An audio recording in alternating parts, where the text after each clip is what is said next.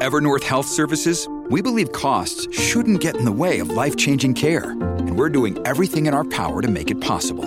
Behavioral health solutions that also keep your projections at their best? It's possible. Pharmacy benefits that benefit your bottom line? It's possible. Complex specialty care that cares about your ROI? It's possible. Because we're already doing it. All while saving businesses billions. That's Wonder made possible.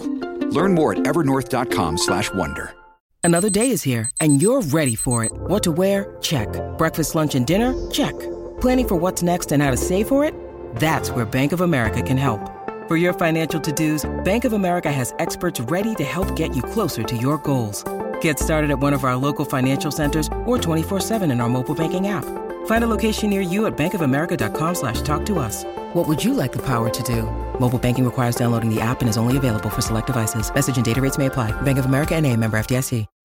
When you need mealtime inspiration, it's worth shopping Kroger, where you'll find over 30,000 mouthwatering choices that excite your inner foodie. And no matter what tasty choice you make, you'll enjoy our everyday low prices, plus extra ways to save, like digital coupons worth over $600 each week. You can also save up to $1 off per gallon at the pump with fuel points. More savings and more inspiring flavors make shopping Kroger worth it every time. Kroger, fresh for everyone. Fuel restrictions apply.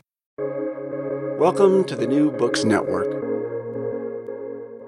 Welcome to the New Books Network. I'm your host, John Emmerich, and I'm here with Joe Wiggins, author of The Intelligent Fund Investor Practical Steps for Better Results in Active and Passive Funds. Welcome, Joe. Pleasure to be here, John. Uh, tell us about your work with asset managers and funds, Joe, your day job, so to speak. Yeah, so I've been working in the industry since 2004 with a primary focus on mutual fund investing. So that involves analysing active and passive funds and trying to identify which ones are best for, for our portfolios and for our clients and meeting their long run objectives. Um, what I found particularly interesting in my career is the the behavioural angle. So I studied sociology as an undergrad and um, behavioural science as a postgrad, and I've always thought that was incredibly appropriate for fund investing, where we're looking at the behaviour of people in terms of fund managers and the decisions that they make, and also us as investors in terms of how we assess those funds, the decisions we make, uh, and how they affect our, our financial fortune. So the the lens and the angle I've always had on on fund investing and asset management is how do people behave, what types of decisions are people making, and, and why are they making them. Yeah, I, I I'm very biased in, in favor of that view. You know, behavioral science assumed away by modern finance. To me, revisiting it 30 years after I studied in business school explains nearly everything from the failure of active managers, the failure of individual investors, or or the existence of factor strategies it can somehow be traced back to um, behavior. And I, have been a vocal opponent of most things modern finance, from MPT and CAPM to efficient market hypothesis. But I've always said in the past that while I know active managers can succeed, um, markets aren't informationally efficient. I don't know how the individual does any better picking those funds than some of the managers do picking stocks. And and that uh, story ends today, Joe, with your book because you've you're the first person I know that's actually tried to explain uh, how to do it. Uh, one of the first challenges is fund choice that you talk about, and I was thinking about today. There, I, I didn't look it up. There mu- must be nearly as many funds in the U.S. as there are publicly traded stocks, and and you point out in the in the UK that it's actually like six to one versus the FTSE, which is uh, crazy.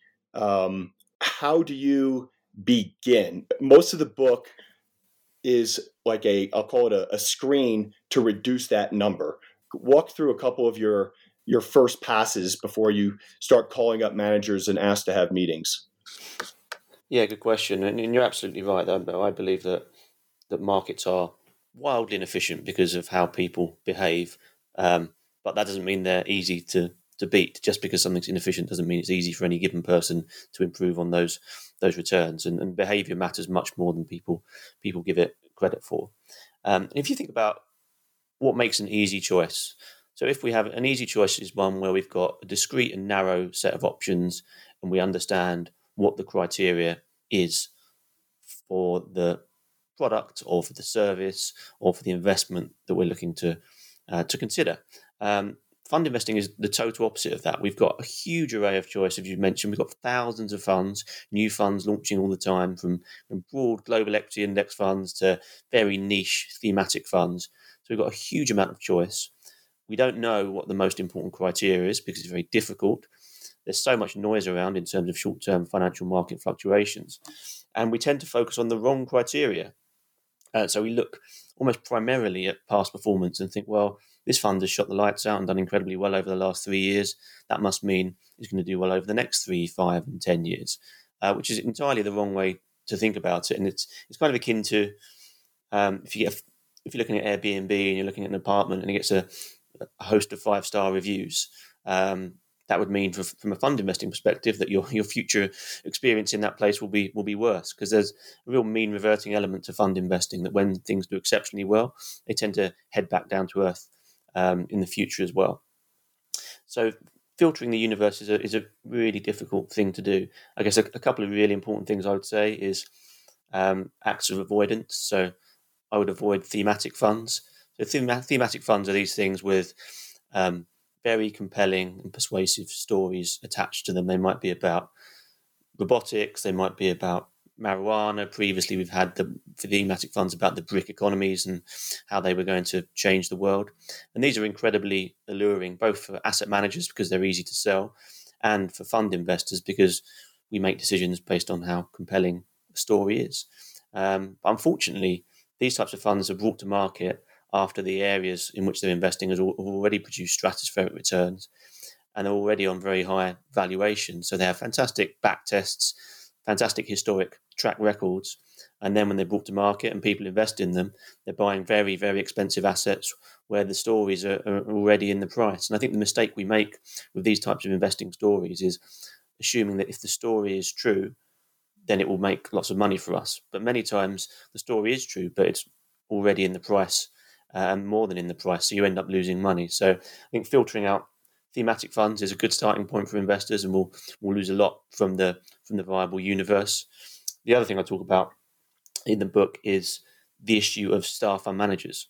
Um, so star fund manager again, very very appealing to investors. Uh, they're these managers with fantastic profiles.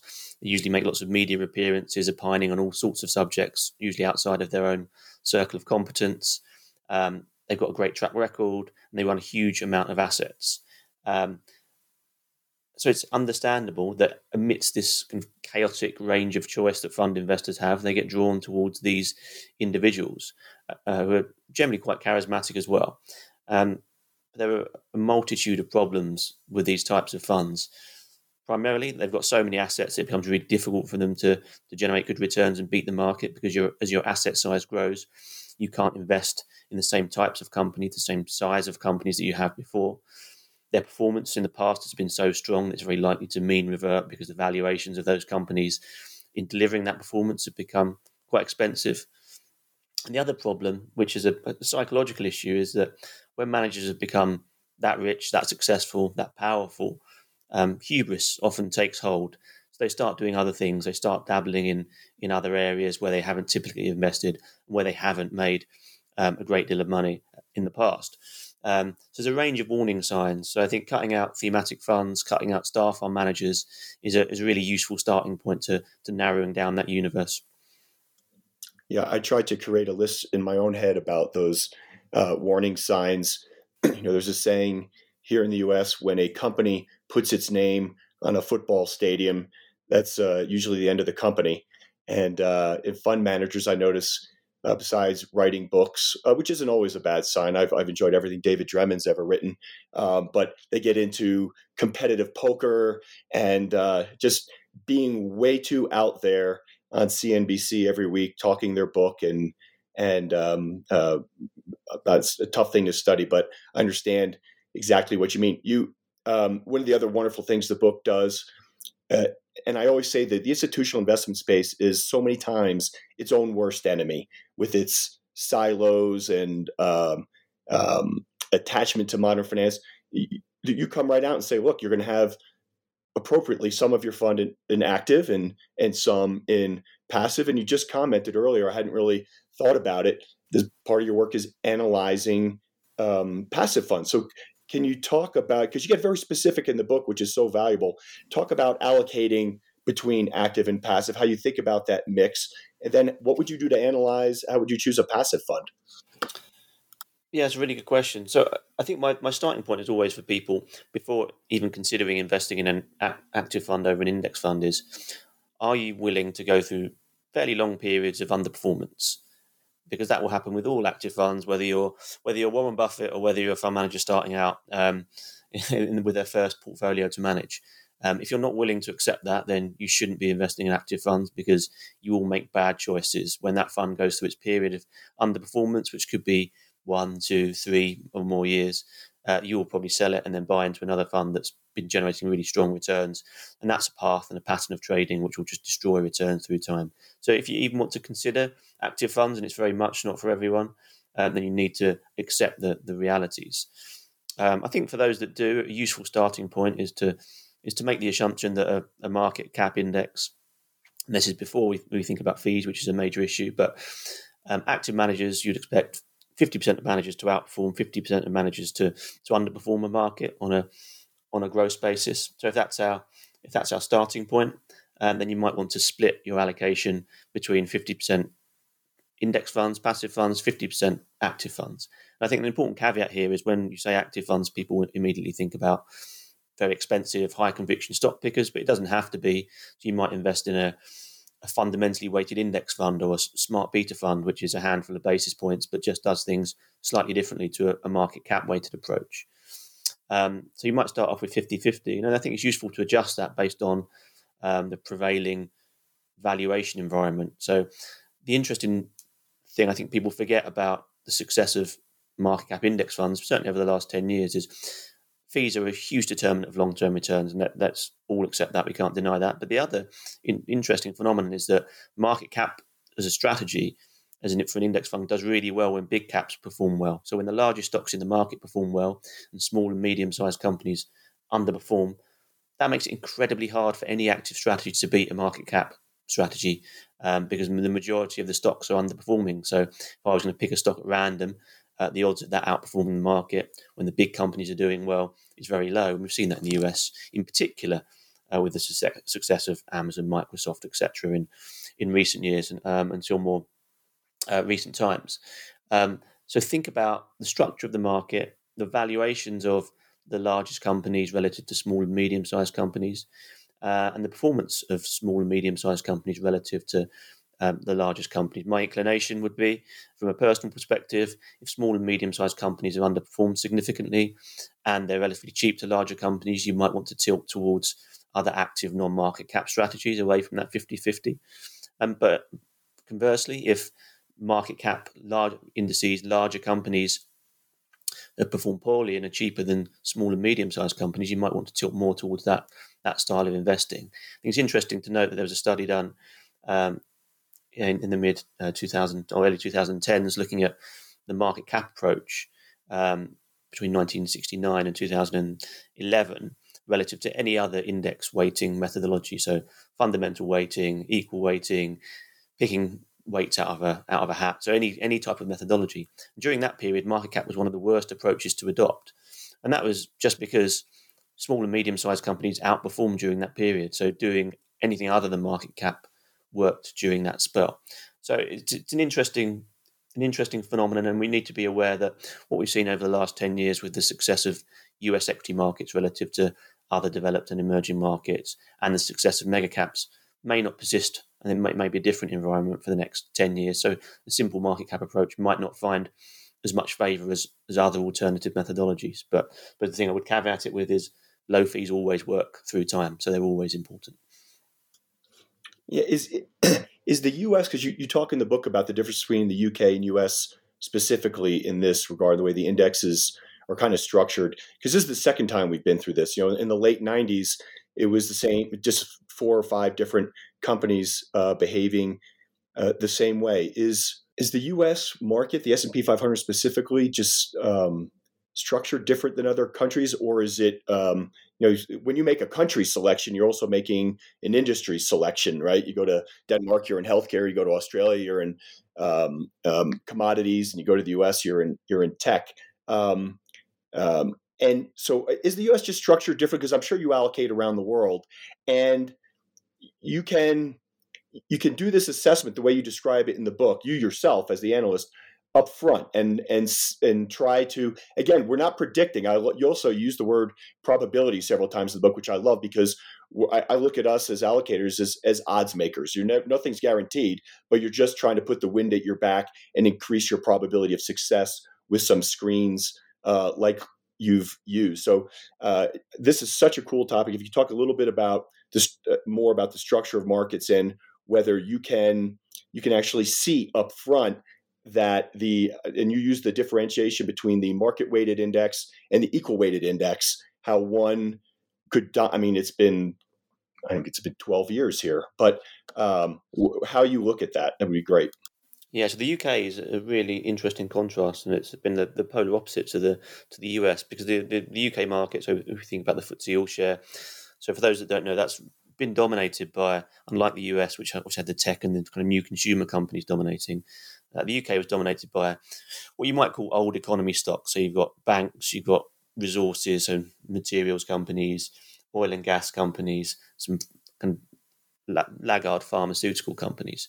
So you had a market in the in the UK where the biggest names that dominated the index um, were struggling, and that meant that small and medium sized companies for the best part of a decade in the in the UK um, significantly outperforming the biggest companies in the in the UK market in, in stark contrast to what we saw happen in the in the US. And that meant we, we had all the so when you see the data of how many um, fund managers outperform the index, obviously it's generally typically low, but it was higher in the UK than, than most other markets and much higher than it was in the US. So you had all these these narratives in the UK with people saying, well, maybe fund managers in the UK are just more skillful, which is obviously nonsense. There's no reason to believe that or that the UK market was more inefficient than other markets, which again, as a developed market, seems a ridiculous thing to think. And actually, the answer was really simple. It's just because mid and small companies outperform the large companies, the odds of success, the probability of success for me picking stocks randomly, much higher in the UK than it would have been in the US because more stocks outperformed. And the vast majority of, of active managers in the UK had a bias towards small and medium sized companies. And, and last year in 2022 in the UK, we saw um, the largest companies outperform because resource stocks did so well. So those big companies in the UK had a rare period where they performed really well. And guess what happened to UK active managers in 2022? Their performance was terrible, and most of them underperformed. So it's just a structural feature of markets. And I think it's an interesting question about looking at the. So you should definitely look at the structure of the market before you invest in it. Understand what type of companies and sectors dominate that market, and understand the performance of for example, an equally weighted index relative to um, market cap weighted index. If there's not an equally weighted index available, you can look at the performance of small and medium sized companies relative to the to the main market, and that will give you a good idea about the dynamics of that market, and also look at the valuations as well. Um, as to whether the US is is exceptional in having this type of phenomenon, I don't know, but I think there is a case you can make that the UK is, is the kind of the leading world economy, where there's likely to be more innovation on average? Can you is it more likely you'll generate dominant global companies in the US than any other market? Perhaps that's true, and I don't know. I wouldn't have a high conviction in that view, but I'd say it's more likely to happen in the US than a market like a smaller market like the UK, for example. Okay. So we're avoiding star managers, we're avoiding chasing returns, uh, we're avoiding thematic funds. So you've narrowed down your universe. You think you see um, some lengthy underperformance in a particular market or sector. You're going to dig in and, and look for an active manager in that space. How do you, because again, a lot of this, this is negative selection. How do you then go and uh, select an active manager after you've screened out the ones you don't want any uh, exposure to. It's, it's an, it seems an exceedingly difficult thing. I was thinking about it when I was reading the book. There are two people, you know, that I know. One's famous, one I just happen to sit on a board with, uh, who were really successful at picking star managers before they became stars. You know, one is um, uh, David Swensen at Yale. You know, people forget that he didn't pick stocks. You know, he picked managers. And the the gentleman I know, Mike Stolper, who found Tom Bailey at Janus and my mentor Rick Aster at the Meridian Funds well before they were stars. And uh, I've never asked them. I should. I'm friends. Say, how did you do that? But what what do, what do you do, Joe? Uh, once you've you know where you want to be and you're looking at managers, how do you uh, how do you proactively select uh, now that we've screened? Yeah, good question. And there's, there's definitely no easy shortcuts to doing it. So if you want to do it, you need to be willing to to put some work in to try and identify those characteristics you think are most likely to lead to, to strong long term returns. So I think there are there are three really key elements to think about at the top level. One is beliefs, so understanding the beliefs of, of any given manager that you invest in. The next is is process. So what is a process? What are the decisions that they take based on their beliefs that they think gives them an advantage, and then the outcomes or the or the performance. And just to take those those three things in in turn, the beliefs part I think is often neglected, but it's to me it's fundamental in how we think about any investment manager. So an investment manager, an active manager needs to have a belief about how markets function. What are the inefficiencies that they're looking to exploit in markets and how are they going to behave differently in order to capture those inefficiencies? And I think here you really need to be very specific, or the manager needs to be very specific and clear about what they think the inefficiency is or what their edge is. Too often you see managers who either don't have any clear beliefs or the belief is just kind of meaningless noise. So they'll say, we want stocks that have got growth at reasonable price, which doesn't mean anything. Who knows what that means? Um, don't we all? And it's much better than unreasonable price. So you want someone to say, we think markets are inefficient for these reasons, and we think we behave in a certain way, that we can capture some kind of advantage or edge. Because once you understand their beliefs and make a judgment call, which you have to do about how credible those beliefs are, uh, and that would be different depending on the markets that they're they're investing in. It could be different for a high yield bond investor to a, uh, an emerging market equity investor. Once you understand that, then you can link that and, and, get a deep understanding of their their investment process.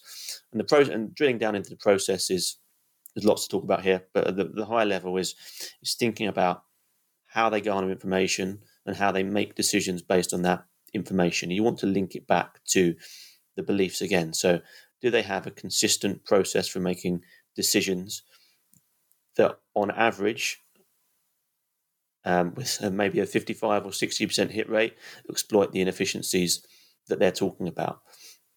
So, you can spend a lot of time discussing process. You can discuss who's on the team, what's their experience, what's their expertise, how do they model companies if they do that. There are different. There There's no perfect process, but what we want to understand is: is it a process that has a better than fifty percent chance of capturing the inefficiencies that they're talking about? Um, so drilling down into the process and linking it to the beliefs is really important. And the, the final leg is is thinking about performance in a in a different way. So when we when we you assess a manager, I don't think you want to just consider or primarily consider has performance been good or bad? Because lots of lucky managers will have good returns, and talented managers will go through periods where they have disappointing returns. Um, certainly, if, if, as you shorten the time horizon. So, what you want to understand in outcomes is look at, given the beliefs and the process, are the outcomes of the strategy consistent with that? If they're looking to identify companies that are on depressed multiples because they're out of favor with the market because they're facing negative narratives and they're able to do analysis that shows that they will they're likely to, to mean revert and recover. Is that evident in the outcomes they're delivering? So if we do a holdings analysis of how the manager has behaved through time do we see them investing in these types of situations consistently? Um, so what we're trying to trying to build up a picture of is there a consistent picture of their process and the decision making leading to certain types of outcomes um, so that's how I mean, that's how I think we, you need to think about the the decision making and, and, the beliefs to get to any level of confidence that manager might have skill, and you want to see them repeat that behaviour through time as well. What you don't want to do under any circumstances is just look at performance and say, well, performance has been good for five years, they must have skill, or well, they've outperformed for the last five calendar years, they must have skill. But clearly, we've seen even in the last last six or seven years, many high growth orientated managers who would look like they have skill on any basic performance screen, then suffering very savage losses in a much different market environment. So it's all about understanding the beliefs and the process, and then and the outcomes delivered. Yeah, what we used to call um, understanding how how you make the sausage, and then um, and then uh, under, believing that the manager is going to consistently execute that strategy that you've come to understand, and you say that makes sense. I could see how this has a better than fifty percent chance of of adding value versus and is, passive. And this is really hard to do, really hard to do well. And that's oh, why absolutely another reason why passive investing is a great idea for many people because obviously most people don't have the time or the inclination to to go through this process to try and identify those those types of opportunities, and that's that's absolutely the right thing for them to do or not do. Right. Talk a little bit about um, concentrated funds. I think most of the managers in William Green's book, uh, Richer, Wiser, Happier, except for Templeton and um, Peter Lynch, who's just six standard deviation event in this industry's history. But most of the managers in there are concentrated fund managers. Buffett famously said, you know, diversification is insurance against ignorance.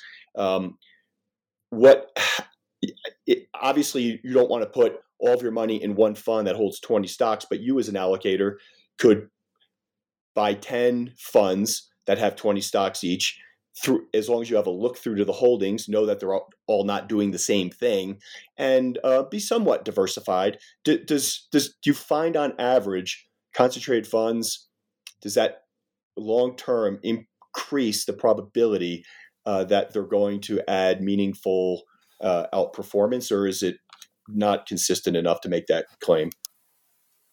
So i think what it does is it broadens the range of outcomes. So the more concentrated you are, the wider the potential range of outcomes um, that you have in front of you. So if you believe that you have skill in identifying the right types of managers, that gives you a potentially positive asymmetry where you've got a wide range of outcomes, but you're tilted towards the positive rather than negative. I mean, there's two two problems with the common, commonly held views about concentrated funds being being better, and even even the, the Warren Buffett argument is that um, for concentrated funds, markets are incredibly uncertain. The future is incredibly uncertain.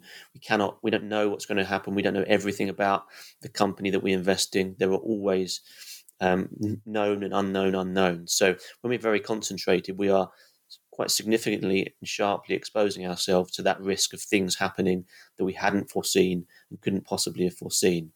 So it, even with the best will in the world, with the most talented investors, if you're very concentrated, one thing has to happen, one event, one piece of malfeasance that you didn't spot or couldn't spot um, that could savage your entire investment case and your and your track record. So that makes it inherently quite quite dangerous. So that's why you've got such a wide range of potential outcomes. The other really important thing, which goes to your your point about how you I suppose how you manage concentration, is that the risk of concentration is in what you do own. So something you own 25% in uh, going badly wrong and what you don't own. So if you're very concentrated and some of the things you don't own do incredibly well, then the cost of that is likely to be very significant as well, and that's going to be pernicious. So if you are going to invest in concentrated funds, as you say, make sure you're diversified across a range of different concentrated funds. So you remove some of those those risks and you reduce or narrow that that range of outcomes because you are you're carrying significant risks if you are overly concentrated in your portfolio in a single fund with 20 stocks or a couple of funds with very um, with very narrow positioning. I think the other thing people do all the time, which is a different type of concentration risk, and I guess we've seen this a lot in the past 10 years, is when a particular investment style is working. If you only invest in funds that have got great track records through an environment where a particular style has been in favor, then you end up looking at your portfolio and saying, well, I'm diversified, I've got 10 funds, but actually they're all ultra high growth orientated funds that have done incredibly well over the last 10 years. So you've got 10 funds, but you've got one bet on. And when that goes wrong, that impacts everything in your portfolio. So it's really important to, to be diversified and to not take very aggressive bets in concentration by stock or by uh, country or by style um, because the downside risks can be incredibly severe. Another uh, criteria to avoid certain dynamics is uh, what you describe as avoiding complexity. And I, I, sit on the on the board of a bunch of what we call 40 Act funds here in the U.S. and they're very straightforward. Every once in a while, you know, I, I there's some option activity, but I wasn't really sure what uh, what's out there these days in terms of complexity. But of course, the, the whole what they call liquid alternative space um, uh, could be considered complex. I think you started off talking about uh, death bonds, but in the UK, what do you see as uh, going on that's actually allowed where you sit there and say, I, I, I do this for a living and I'm not sure I understand or would get comfortable enough with what they do to buy it, no matter how good their performance is. Like describe complexity we see in retail facing public, you know, equity funds? Yeah, so I, th- I think anything with leverage and derivatives is pushing the boundaries of what a non-expert might reasonably understand in terms of what the, the risks are and the consequences are of those features. I think within within equity funds, it's it's quite rare nowadays to see um, overly complex equity funds. Um, you might, I guess, there might be complexity in a in a quant fund, and you don't know the the details of exactly how the stocks are being selected. Um, but that's a different type of risk. I think where we see it, certainly in the UK, I guess you you'll get definitely get this in the US as well, where you have what we would call absolute return funds. So I guess hedge fund light. So hedge funds made available for, for the for the masses, which promise um, like cash plus five percent returns in all market conditions, using considerable leverage, usually taking usually using quite complex strategies that um, certainly non-sophisticated investors wouldn't understand. Um, so there'll be option-based strategies. There'll be yeah, managed futures. I get asked about all the time, and yeah. I, I don't, I don't understand it. yeah, absolutely. So, I, and I think so when you're in a situation where only an expert or a practitioner would understand what's happening within the fund, then as an investor, you become incredibly even more reliant on performance. You don't know, as I talked about the process earlier, with these funds, it's often very difficult for you to have a, a granular understanding of the of the process. Um, so therefore, you lean very heavily on performance, and if performance is good, people are comfortable, and when it's not, they're uncomfortable.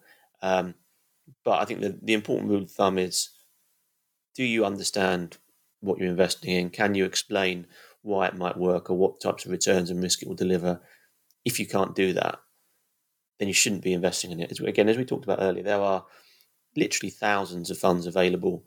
There is no need to invest in things that you don't understand. It's perfectly, right. it's perfectly easy to invest in simple strategies that will deliver good outcomes for you over the long term without reaching for the complexity and the allure of, of things that we really can't can't comprehend. So you've uh, going forward in the process, you've found the fund, you've you've uh, got it signed off on, and the, the firm is allocating to an active manager. Do you have a a in the checklist at the end of every chapter or chapter is they're fantastic. Do you have a similar checklist for selling the fund? You know, all the attention security selection is on the buy decision, but in my experience, so much money's left on the table um, or could be preserved uh, if they had a a sell discipline to get out of a stock, uh, just like they had one um, going in. And number eight on one checklist, I noticed you don't call it style drift. It's what uh, we you know we used to say in the hedge fund world. You never got fired. You rarely got fired for performance. You always got fired for style drift. And I'm just bringing that up as one example of uh, looking at someone that you hired who had a discipline, had a strategy, and you go, wait, why are they all of a sudden 40% in energy companies? You know, um, what what are your disciplines for making the decision uh, to to walk away from a fund after you've been in it for a while? Yeah, good question. I think most important thing is having a realistic set of expectations about what you're investing in. Um, so you need to be aware if you're investing in a very high conviction active fund that performance will be cyclical and it will go through really difficult periods. If you're not aware of that, um, then as soon as you go through a difficult period, you'll end up selling it and crystallizing those losses. So going into it with your eyes open and writing down or maybe doing a pre-mortem and saying, these are the things that could go wrong with this strategy um, and understanding how you behave um, outside of being in that actual moment. What you don't want to do is wait until you're in a hot state and the fund's performing poorly and you're panicking and making decisions. Um, at that moment, it's likely to be very short term and, and, a poor decision. So having clear expectations. Um, going back to my earlier comments about how you look and how you look to identify a talented or skillful active manager. So what you what we tried to do there is understand what, what do they believe about markets and what's their process. So what types of companies they typically investing in? How do they typically structure their portfolio? How do they weight their positions in the portfolio? And you're making an investment based on your understanding and your conviction in what they're doing. So the key issues around selling is: are they st- still acting in a way that's consistent with what I expected from that process?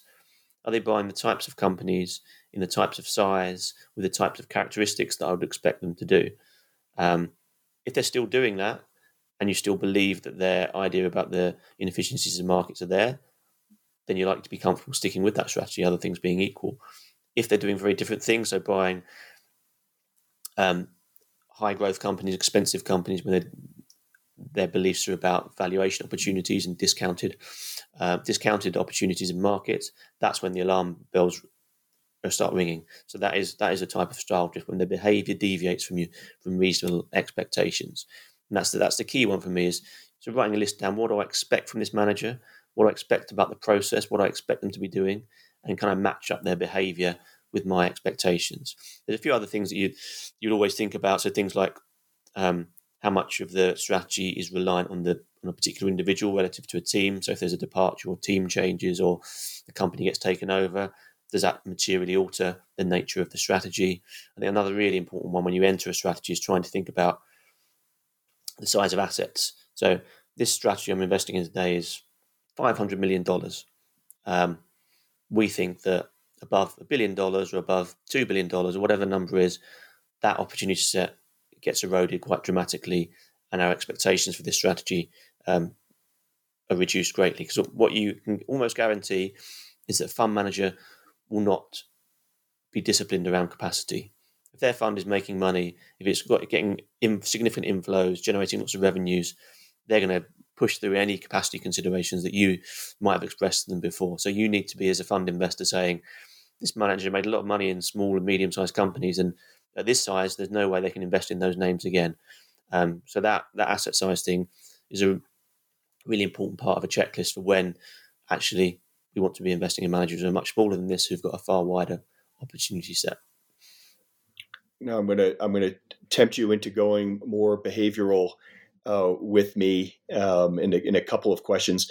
Another thing to avoid, you know, smooth performance should be feared, not sought after several parts of this. First of all, I struggle with fund man, active fund managers that are actively the individual fund. They could be one of 25 funds that uh, a high net worth client of yours is in, and that individual fund is trying to manage volatility short term by definition. At, at the same time, they're trying to maximize returns. They're reporting Sharpe ratios and Treynor ratios and talking about how many down days they had in the quarter. It was fewer than the market.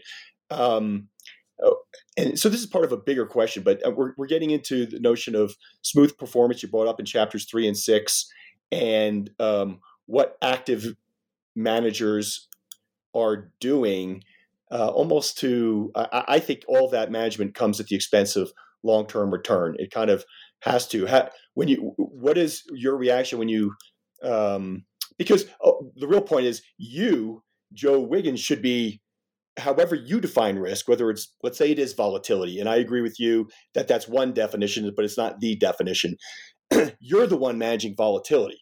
You've or risk. You know everything you have, and I don't. I would suspect, but tell me if I'm wrong. You don't want each of your 25 active managers trying to manage their own volatility at the expense of total return because that just rolls up into lower performance uh, for you. Long-winded description, but I, I, think you know what I'm, I'm yeah, getting at. I, I, t- I totally agree. I, I think it fills me with horror if I talk if I talk to let's say a fundamental stock picker in theory looking to buy companies for the long term, and they talk about very short term performance metrics and how they're measuring that and their how they've how much drawdown they've captured and what their as you say what their Sharpe ratio might be over a quarter. I mean that as soon as you collapse your time horizons, it's just market noise.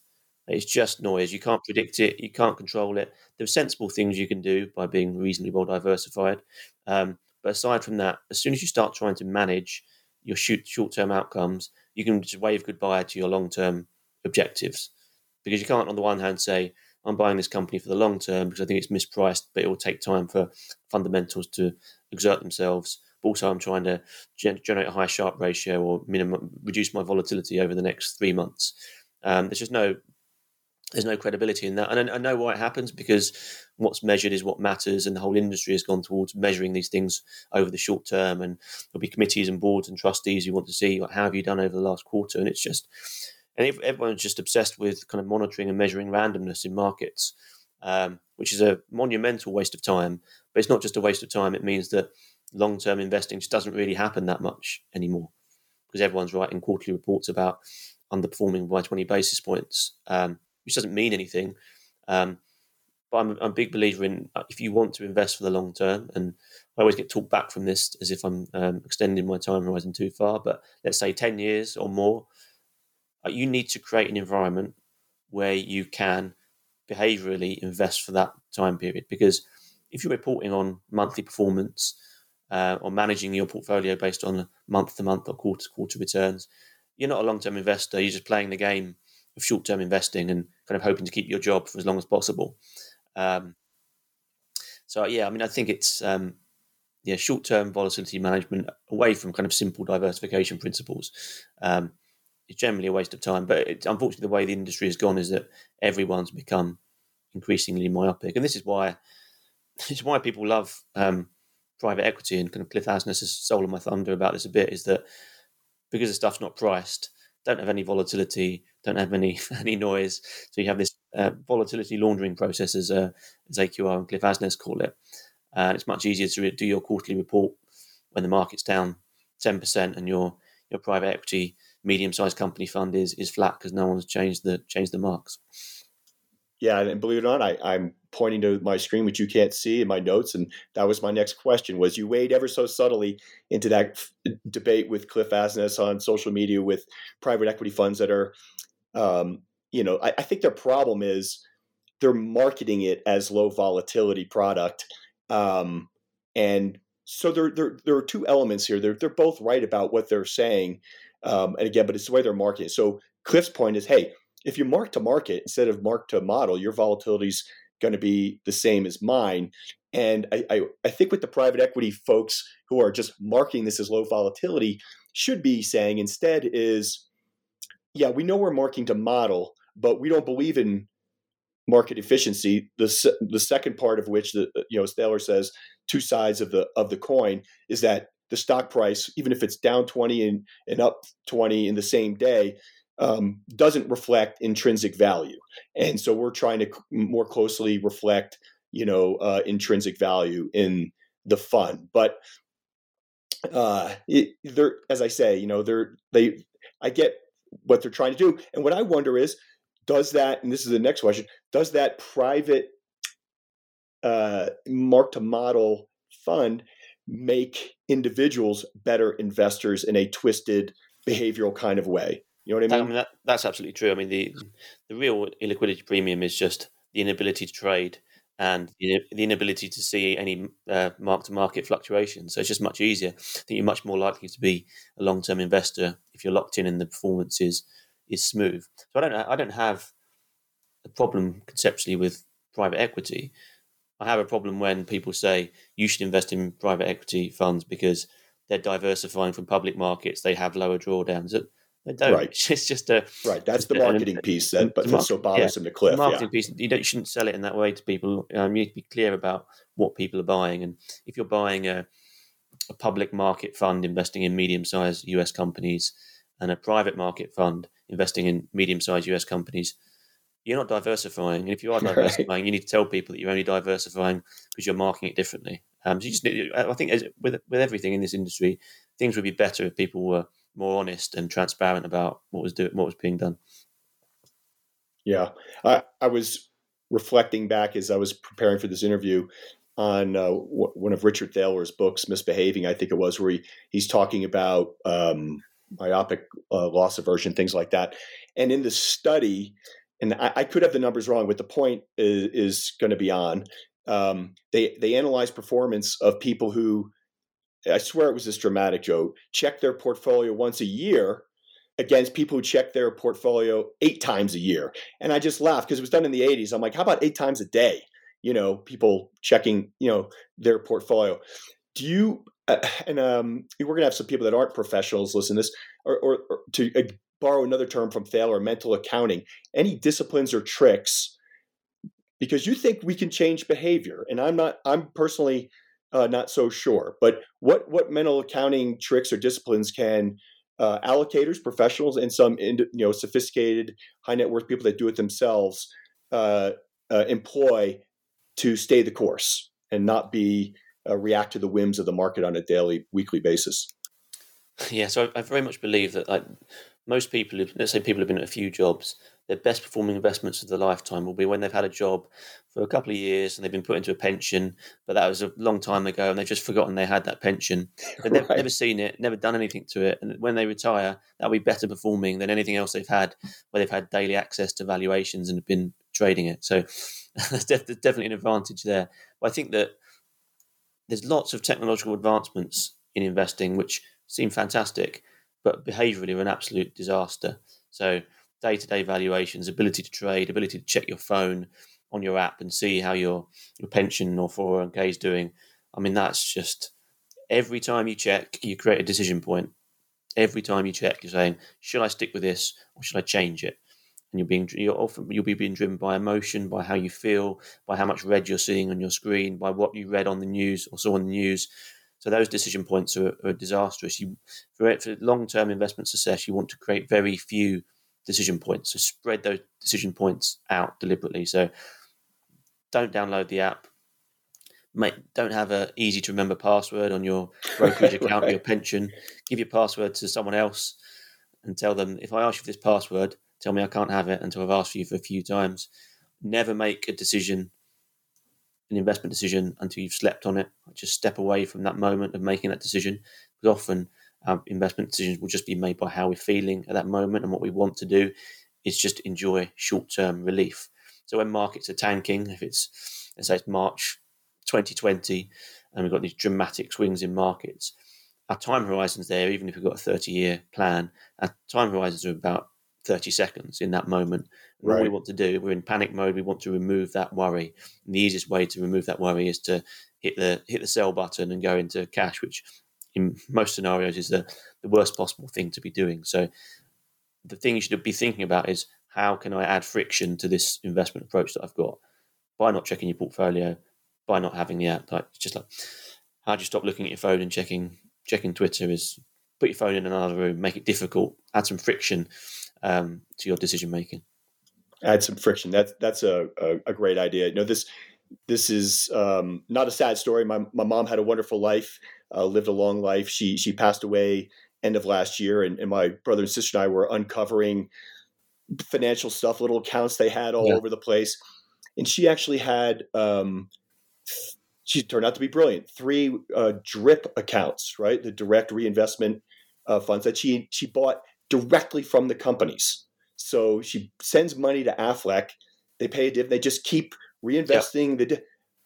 Joe, I, am guessing for 20 years you know? Yeah. And um, I, I, I thought I was pretty good at what I did, and I realized that uh, my mom has trumped everything I did when I was yeah. a paid professional just by uh, doing that. And so I, I, love the idea of increasing, like self-imposing some friction. Um, I'll have to think about how else we do that. I've never been a fan of necessarily big five percent loads going in or out, um, but you know we did have on our hedge fund. We, look, these were professionals giving us money. If they wanted their money back, we always had the ability to give it to them. But we had what was called a soft lock. So if you redeemed in the first 12 months, it was like a 3% redemption fee. In the second year, 2%. In the third year, 1% after that, yeah. you know, no cost. Um, but that, that and I, I, don't know that any public uh, fund manager would be willing to do that. But uh, somehow creating uh, friction is a great idea. You know, I, I did an interview with someone on the um, uh, kind of HR uh, side of life and, and management yeah. side, and uh, we talked about emails being sent in in the in anger in the moment, right? Fire it off, send to yeah. all.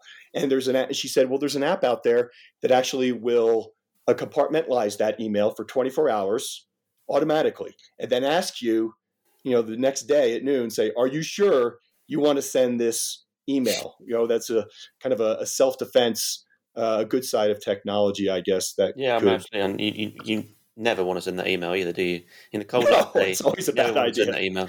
Um, but yeah, I mean, this, this, this, there's so much. So there's two things. There's, there's huge scope for innovation in fees.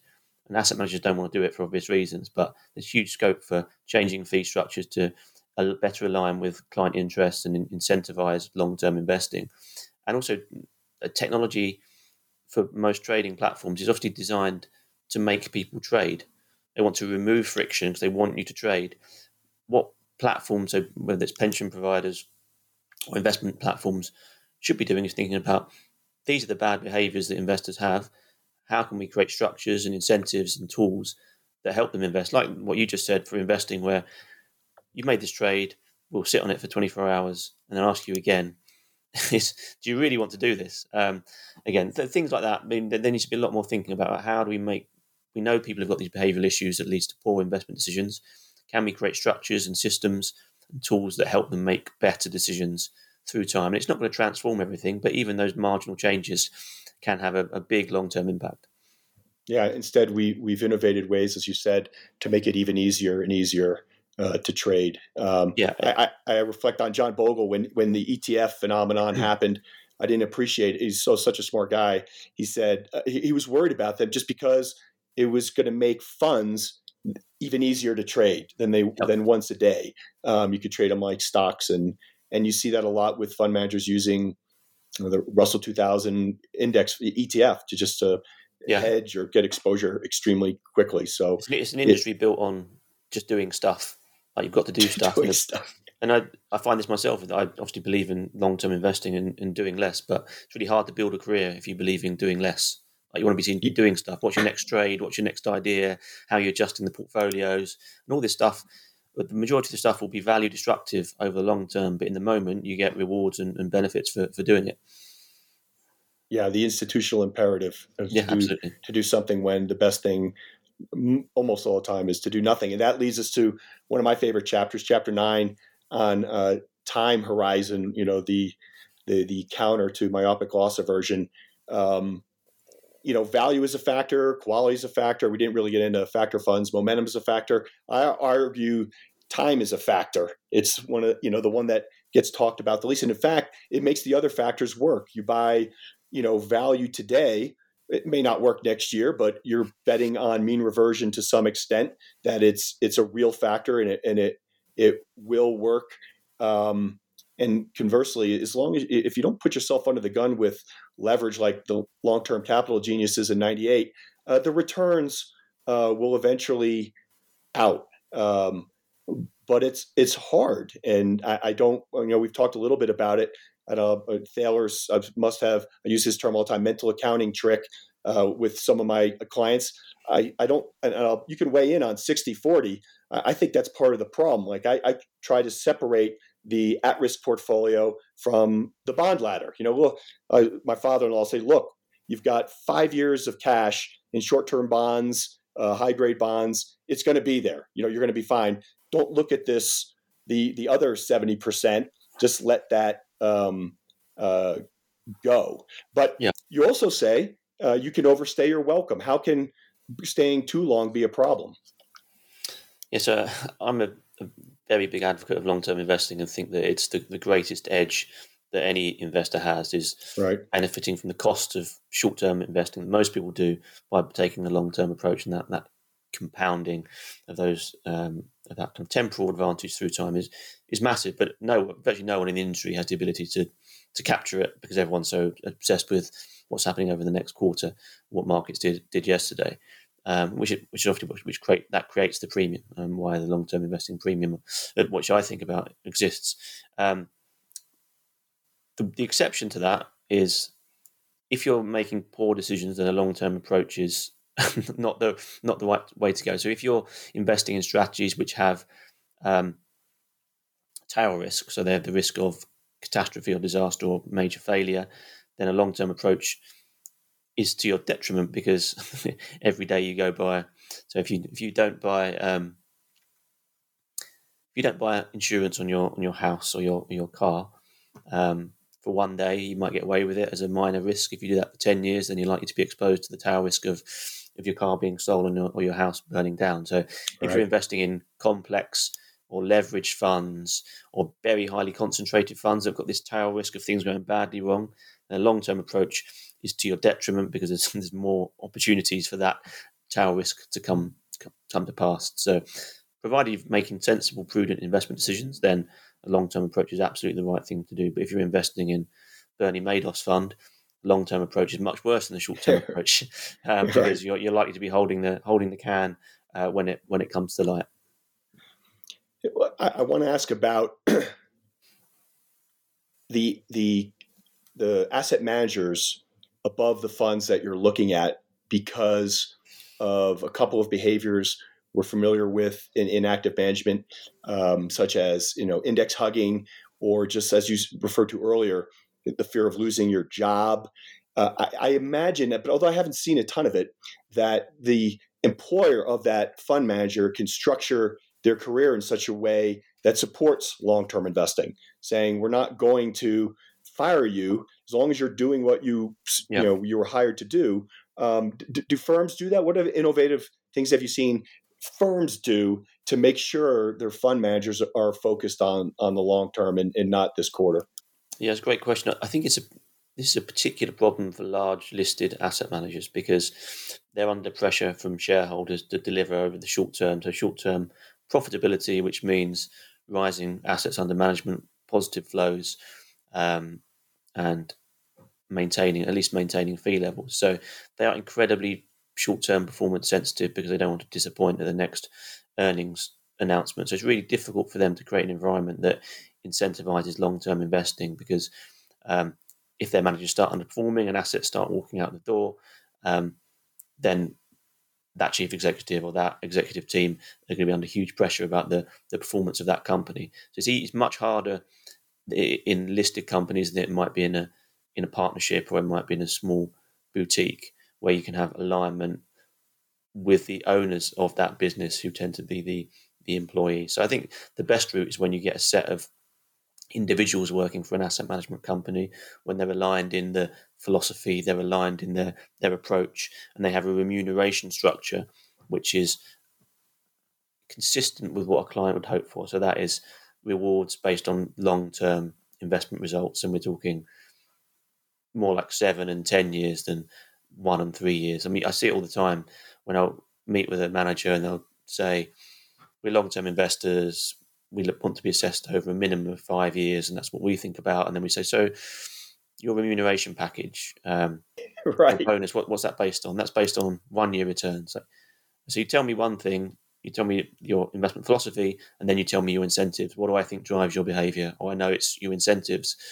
Um, so you see, I, I rarely see incentive packages at fund managers that genuinely align with clients and are long term, genuinely long term in their nature. It's far too often it's just one and three years and that's it, and that just encourages asset managers and fund managers to try and maximize returns over those time horizons, generally via via performance chasing um, and and occasionally index hugging as well if they're looking to protect some kind of return they've generated in the past. So incentives need a need a big rethink, but particularly for listed asset managers, it's really difficult to do well because of the pressure they're under to deliver short term results. Yeah, alignment. That's that's the word I was looking for. That's a great word, and just another example where I, I think the industry is uh, can be its own worst enemy. We, we've talked about a, a lot of things um, I, am with you on on market efficiency and, and, the way those studies measure what percentage of active funds outperform that they, they like to put out there every once in a while. Um, any more thoughts on uh, why active managers do underperform uh, when when they do underperform? Sometimes, as you said, they just have a strategy that doesn't even add up to the the prospects of significant uh, outperformance. But what what other things do you see active managers uh, doing to to basically put themselves behind. So the overarching problem for active managers, and this is an industry issue they need to deal with, is that the fees are too high. Um, so fees compounded through time make it extraordinarily difficult for active managers to to outperform. Um, so they sh- they need to be reduced to better reflect the the probability of of outperformance.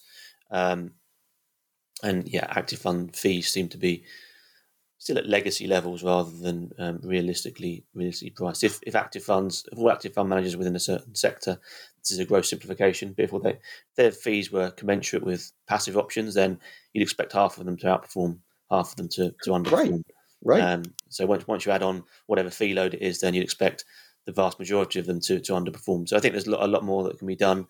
And if the, the active industry wants to improve its image and improve its outcomes, then it needs to think about the fees it charges and, and making a change there to make them more competitive and increase the odds of active management success.